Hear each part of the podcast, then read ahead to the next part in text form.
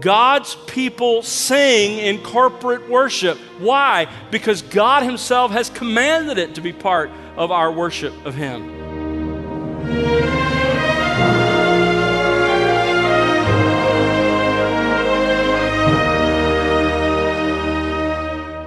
Welcome to The Word Unleashed with Tom Pennington. Tom is pastor teacher at Countryside Bible Church in Southlake, Texas. Consider music during Sunday morning church service. Does it matter what kind? Hi, I'm Bill Wright, and today we're continuing the series Recovering a Lost Legacy. The second commandment teaches that God alone has the right to prescribe how his people are to worship him. And this very much includes the music we play and sing at church we as Christians should follow the biblical pattern of singing as found in both the Old and New Testaments. God's people sing biblical songs, and such singing should flow out of a love for Christ and His Word. Is that the priority of your own church? Making it more personal, is that the priority in your own life? Let's join Tom now to find out more on the Word Unleashed. Psalm 33, verse 1 Sing for joy in Yahweh, O you righteous ones. Praise is becoming to the upright. Praise fits those who know him. Give thanks to Yahweh with the lyre. Sing praises to him with a harp of ten strings. Sing to him a new song. Play skillfully with a shout of joy, for the word of the Lord is upright, and all his work is done in faithfulness. So here we have the command to sing and to play instruments in the worship of God because of who God is, because He's worthy of this worship and praise. Turn over to Psalm 69. Psalm 69, verse 30. I will praise the name of God with song and magnify him with thanksgiving. And watch verse 31 and it will please Yahweh better than an ox or a young bull with horns and hooves. In other words, listen, if I sing to God, if I praise God from my heart, it is a better and more acceptable sacrifice to God than if I lived in Old Testament times and offered an animal. It's exactly what Hebrews says, right? We offer the sacrifice of our lips, giving praise to his name. Turn over to Psalm 96. Psalm 96, verse 1. Sing to Yahweh a new song. Sing to Yahweh all the earth. Sing to Yahweh, bless his name. Proclaim good tidings of his salvation from day to day. Tell of his glory among the nations, his wonderful deeds among all peoples. Why? Because great is Yahweh and greatly to be feared, greatly to be praised. In other words, it's because of who God is that calls out our praise, that calls out our singing and our worship. Look at Psalm 100, a favorite of mine. The first verse is a call to own God as our King. The second verse is a call to worship. Serve is really another word for worship. Worship Yahweh with gladness. Come before Him with joyful singing. Psalm 147 and again, I'm just highlighting a couple of passages that show this. Psalm 147, verse 1 Praise Yahweh, for it is good to sing praises to our God, for it is pleasant and praise is becoming. Psalm 149 is, is about the praise of God in song. Verse 1 Praise Yahweh, sing to Yahweh a new song, and his praise in the congregation of the godly ones. Verse 5 Let the godly ones exult in glory, let them sing for joy on their beds. Notice there is a call to sing privately and individually and corporately with God's people. We are commanded to sing to our God in worship. Now, let me just say that we live in an audience based entertainment culture. And there are too many churches where people just watch during the singing with their mouths closed. Now, that's true for a number of reasons. In some cases, it's because the music is a performance and they don't really want the people singing. Perhaps music and singing and its importance have never really been explained.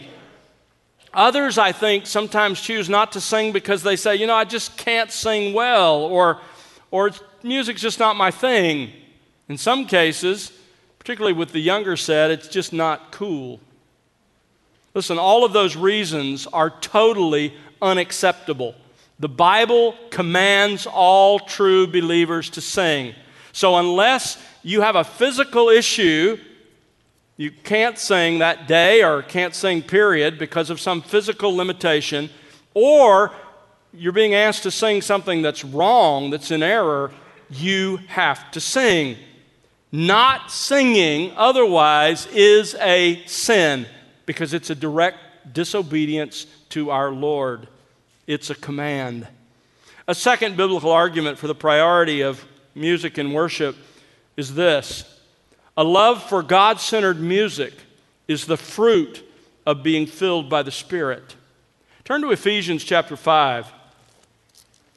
Ephesians chapter 5. The theme of the passage that begins in verse 15 of chapter 5 is we, if we're going to walk worthy of our calling, must walk in biblical wisdom. You remember the second half of Ephesians is about walking worthy of our calling. That's Ephesians 4 1. Well, one way to walk worthy of our calling is to walk in biblical wisdom. Look at verse 15. Be careful how you walk, not as unwise men, but as wise. And then the following verses explain how to walk in biblical wisdom. There are several ways spelled out here, but the last one, the one to which Paul is building, is in verse 18.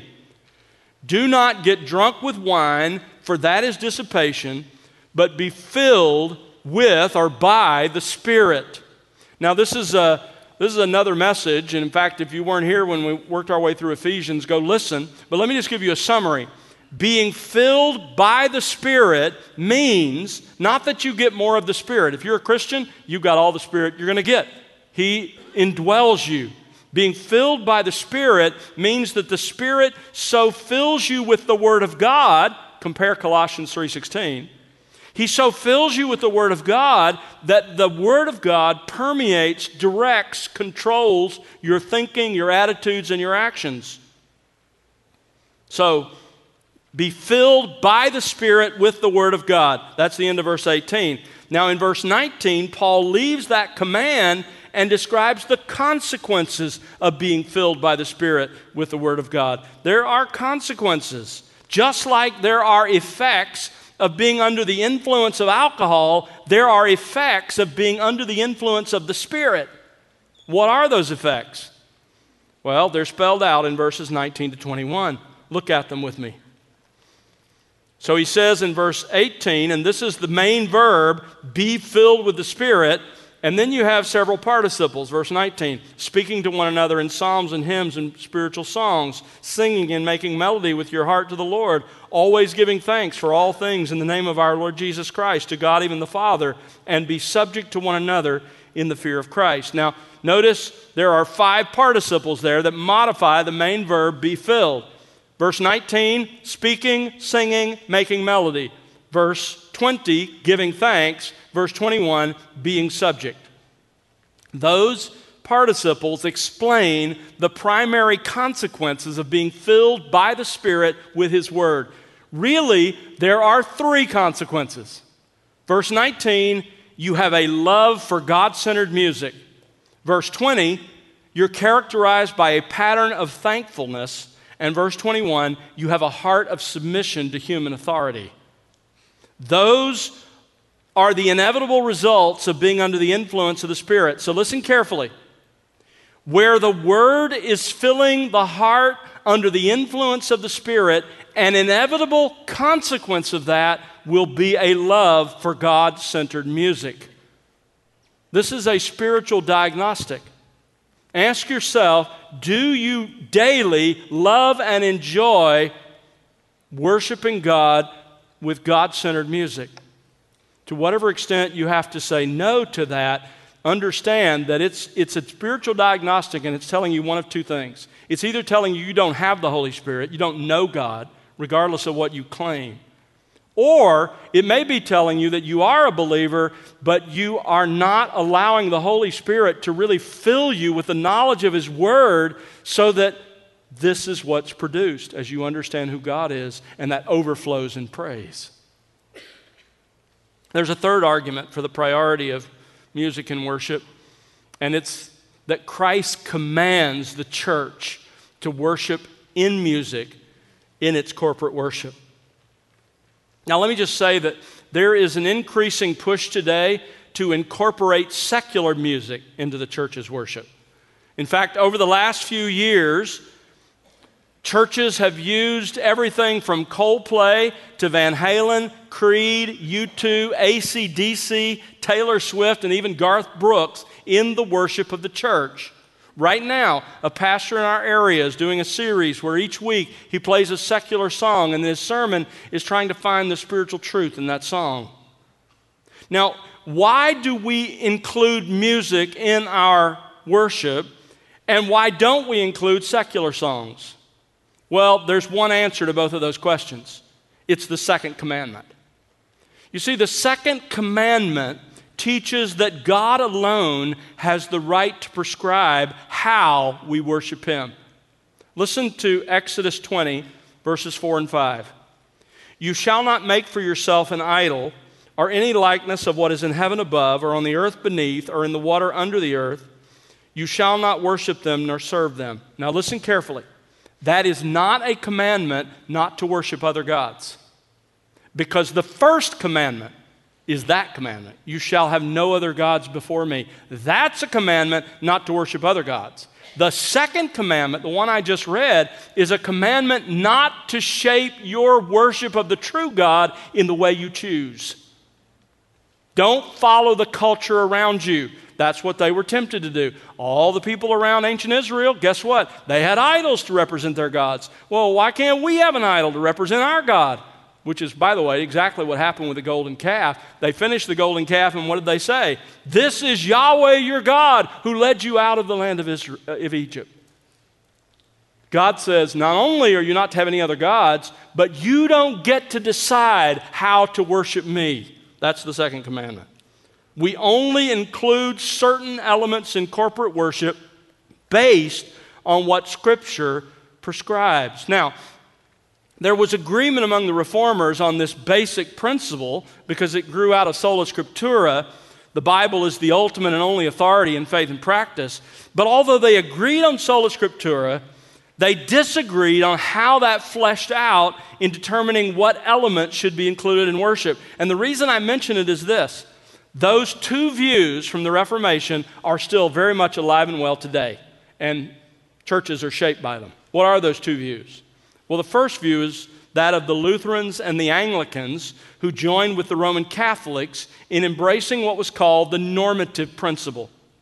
The normative principle teaches that whatever Scripture does not explicitly forbid is acceptable in worship. In other words, the normative principle asks this Does Scripture forbid this practice in worship? And if the Scripture doesn't explicitly forbid it, then it's, it's okay. Do what you want. Others, the Reformed, embraced the opposite position called the regulative principle. And the regulative principle argues that only that which Scripture explicitly prescribes is acceptable in worship. The regulative principle asks this Does Scripture command or directly sanction this practice? If not, then it's not allowed in worship.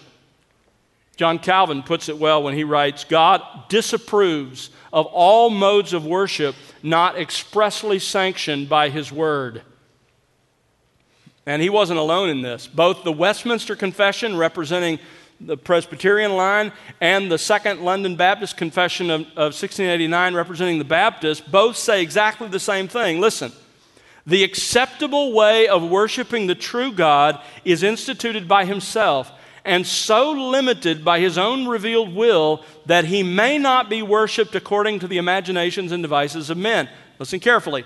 Or any other way not prescribed in the Holy Scripture.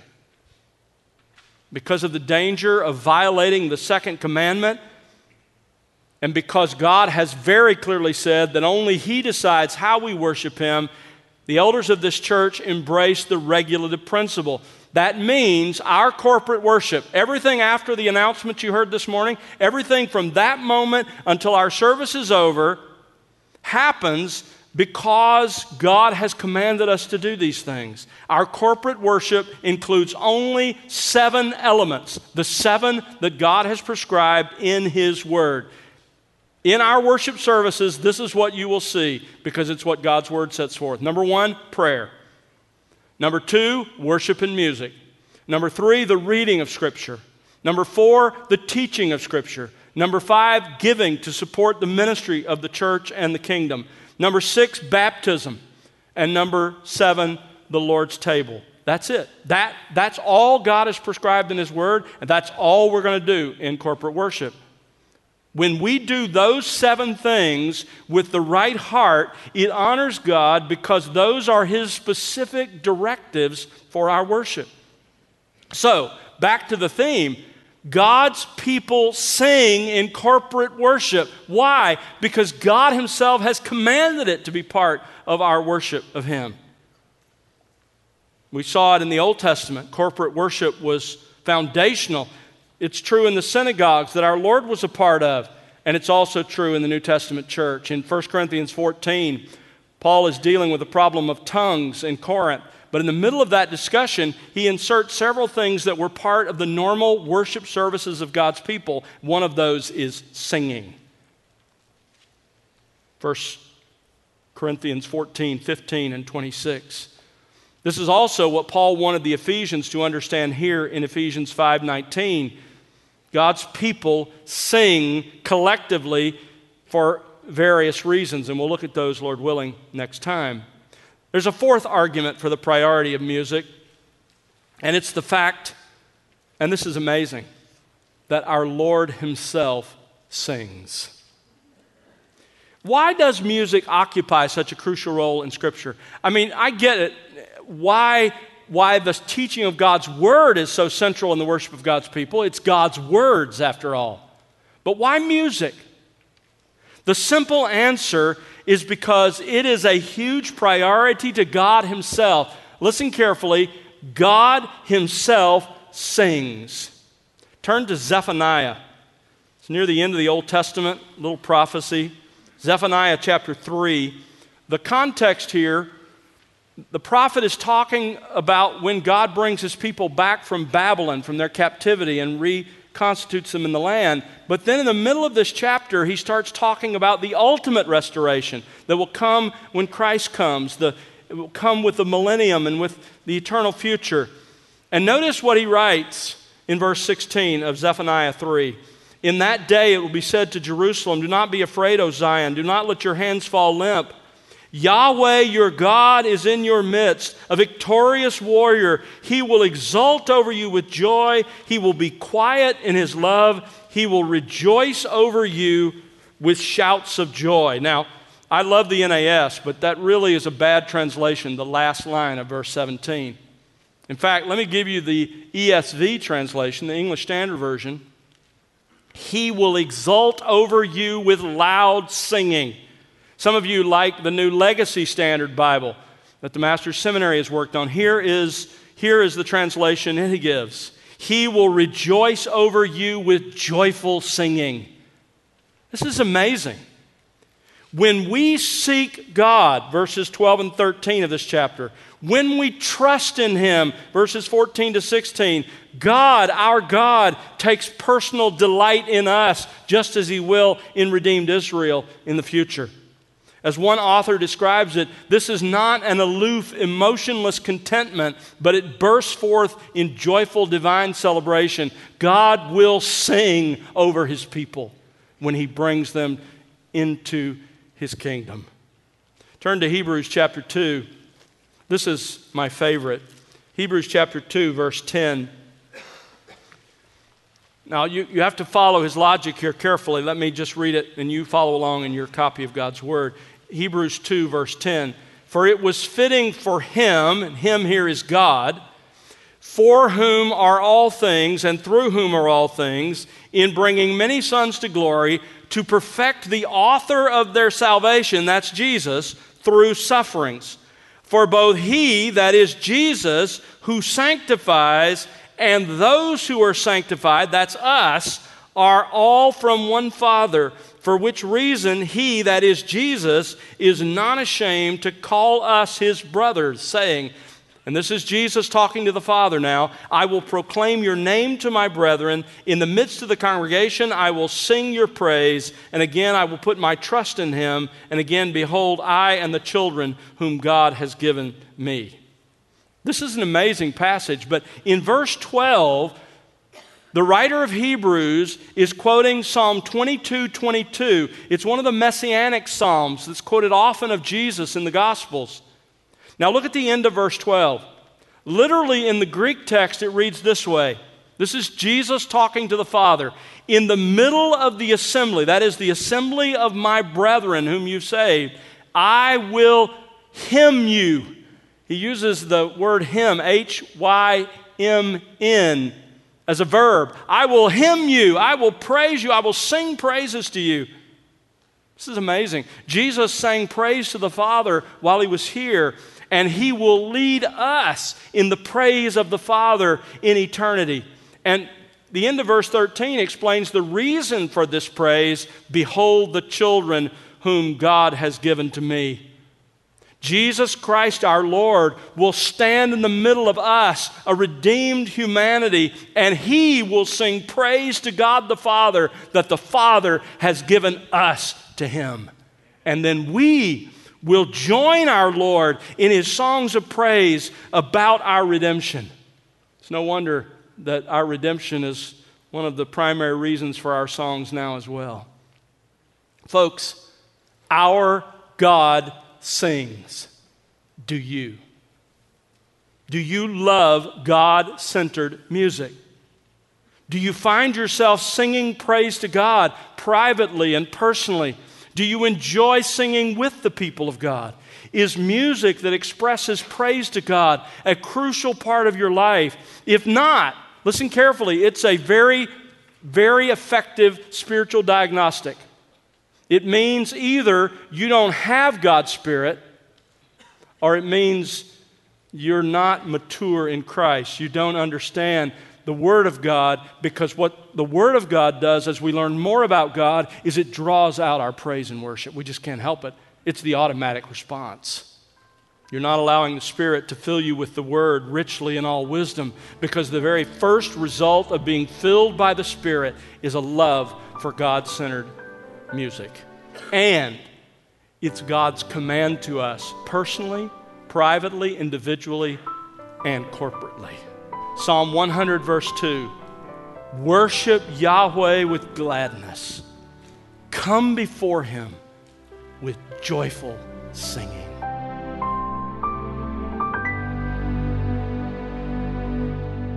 That's Tom Pennington here on The Word Unleashed with part four of his series, Recovering a Lost Legacy.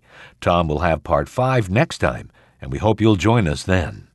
Well, Tom, before we end our time today, would you share a closing thought with us? You know, friend, I think it's so important for us to understand that loving God centered music is actually a fruit of being filled with the Holy Spirit. That's what Paul says so clearly in Ephesians 5. This means that those who are under the influence and control of the Spirit and the Word of God desire to engage in music that exalts Jesus Christ, that gives honor to God. Both the Word of God and the Spirit of God work together in the heart of the believer to increase in them a love for worshiping Him through music and singing. And if the church is to recover the lost legacy of music, we must all understand that music in the context of Christ's church must be God centered. Thanks, Tom. And friend, in a world filled with great uncertainty, God's Word and the promises it contains offer wonderful encouragement to believers in Jesus Christ.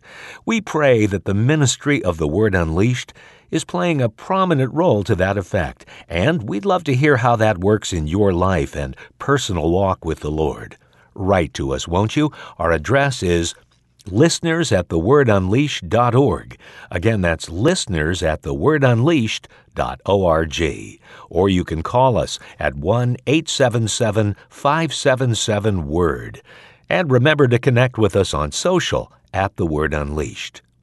We also invite you to visit thewordunleashed.org, where you'll find other resources, including additional series from The Word Unleashed. That's thewordunleashed.org.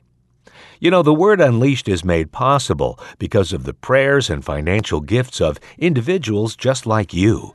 Please consider partnering with us. You can find out how to do that by visiting thewordunleashed.org. Again, that's thewordunleashed.org. And now for Tom Pennington and the entire team, I'm Bill Wright. Thanks for listening to The Word Unleashed, exalting God's glory, explaining God's truth.